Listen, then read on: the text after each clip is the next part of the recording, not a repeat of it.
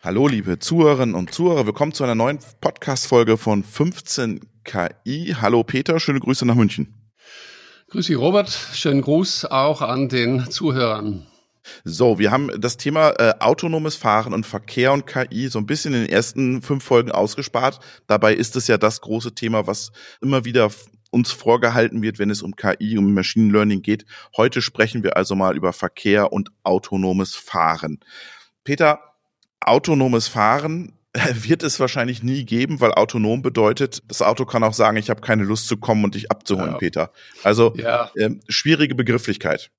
Ja, irgendwo in den letzten, keine Ahnung, 10, 20 Jahren hat man mal diesen Begriff autonom noch, äh, auch nicht nur für die Autos, aber auch in der Industrie gibt es sowas ähnliches. Da gibt es ja bestimmten Gradationen für was Autonomie ist. Und ja, also wir sind ja, ich bin ja der starken Meinung, autonom ist nur der Mensch, wie du gerade sagtest. Ich habe entschieden, heute Morgen aufzustehen, du auch das ist der Mensch. Wenn irgendwann ich in den nächsten Jahren auf mein Handy äh, oder ich sag mein Handy, du, ich muss hier oder dorthin.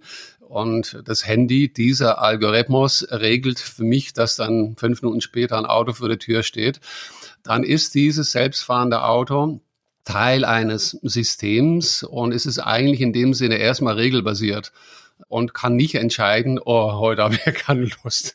Ich bleibe heute in der Garage stehen. Das ist, was für mich äh, Autonomie ist. Also trotzdem, das Wort ist nun mal da. Wir müssen damit leben. Ist, mein, es heißt auch hier oder dort selbstfahrende Autos. Das geht schon besser, mehr in die Richtung, die ich äh, unterstützen würde. Aber in dem Sinne, ja, autonomes Fahren ist die Begrifflichkeit, die es heute so gibt. Und autonomes Fahren, selbstfahrende Autos sind gar nicht so neu, nämlich äh, es gab schon Forschung in Deutschland in den 80er und 90er Jahren, die Ernst Dieter Dickmanns von der Universität der Bundeswehr bei dir um die Ecke, die haben schon mhm. mit Mercedes ganz früh in den 80er, 90er Jahren an dem Thema geforscht. Ähm, dann ist das ein bisschen eingeschlafen wieder und dann ist der Tesla gekommen auf einmal und war der erste, der so das ganz stark propagiert hat, das autonome, das selbstfahrende Auto. Wie machen die das, Peter?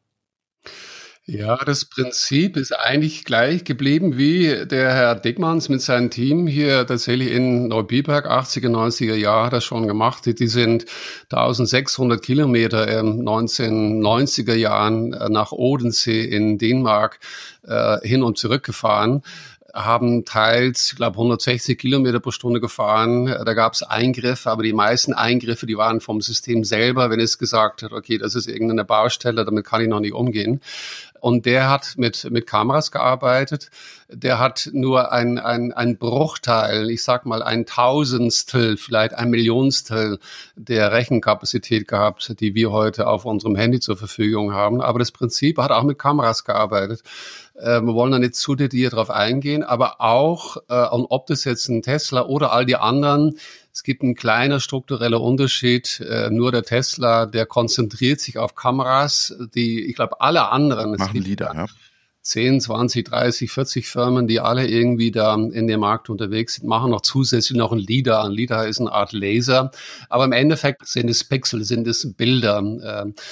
Und äh, was da passiert, ist äh, immer wieder eine Bilderkennung. Äh, wir haben letzte Folge über die Brustkrebserkennung gesprochen. In dem Fall wird geschaut in dem Gewebe, ob da ein Problem ist beim autonomen Fahren wird die Umgebung angeschaut. Ich habe typischerweise mehrere Kameras oder halt diese LIDAR, Laser und die schauen hinten, vorne, links, rechts, überall um mich herum, wo steht das Auto.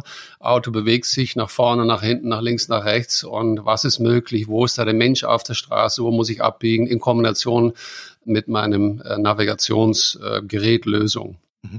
Jetzt haben wir ja letzte Folge gesagt, da sind äh, Millionen von Bildern von den Brüsten, die Aufnahmen, und die werden ja dann sich angeschaut und werden dann dem Algorithmus gesagt, schau, hier sind 97 positive, drei negative. Das heißt, man muss von allen Verkehrssituationen Bilder haben, um das Ding zu trainieren.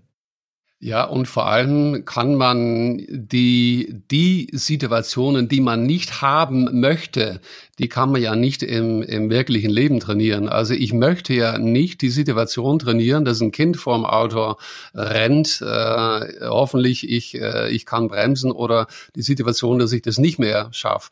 Die muss ich dann simulieren, solche Situationen. Also da geht's dann darum, äh, und da gibt's auch sehr viele, äh, DFKI beschäftigt sich damit bei uns in Deutschland, aber sehr viele Institutionen es sind ja immer die äh, die bekannten Autohersteller, die deutschen, die amerikanischen und zusätzlich dann, das ist ähnlich wie auch letzte Woche bei der Erkennung des Brustkrebs, dass dann auch Firmen, Startups aus der KI in diesen Markt reingehen, weil die sagen, das können wir besser.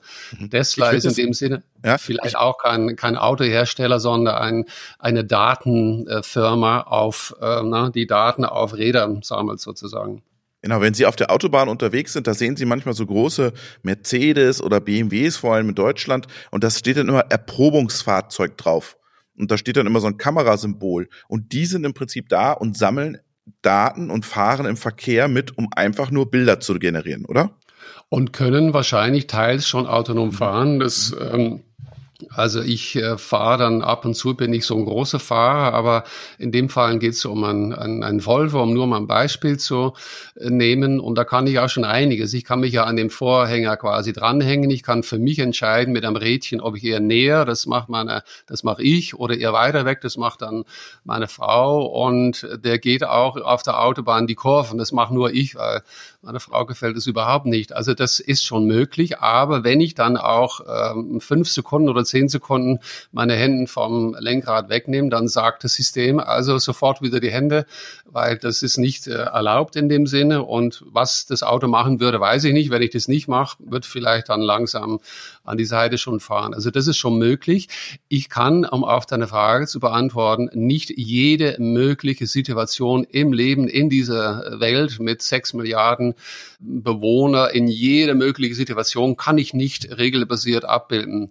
Ich kann das so gut wie möglich und deshalb brauche ich immer noch eine Art Sicherheitssystem drumherum. Ich nenne mal das Beispiel, wenn es dann irgendwann mal sehr stark regnen wird. Was passiert heute auf der Autobahn, wenn es auf einmal sehr stark regnet? Dann gehen wir Autofahrer von selber auf die Bremse und wir gehen alle langsamer. Wir sehen, dass wenn es richtig regnet, dass der eine oder andere schon rechts ranfährt. Und das wird auch das autonome Fahrzeug äh, nur als Beispiel selber machen müssen, nicht stur dann sagen, nein, ich kann weiter meine 150 kmh fahren, sondern nein, das geht jetzt nicht. Ich kann nicht, der Algorithmus kann nicht sehen, seht diese Bilder vor sich nicht und wird dann auch wahrscheinlich runterfahren und möglicherweise sich auf dem Standstreifen hinstellen.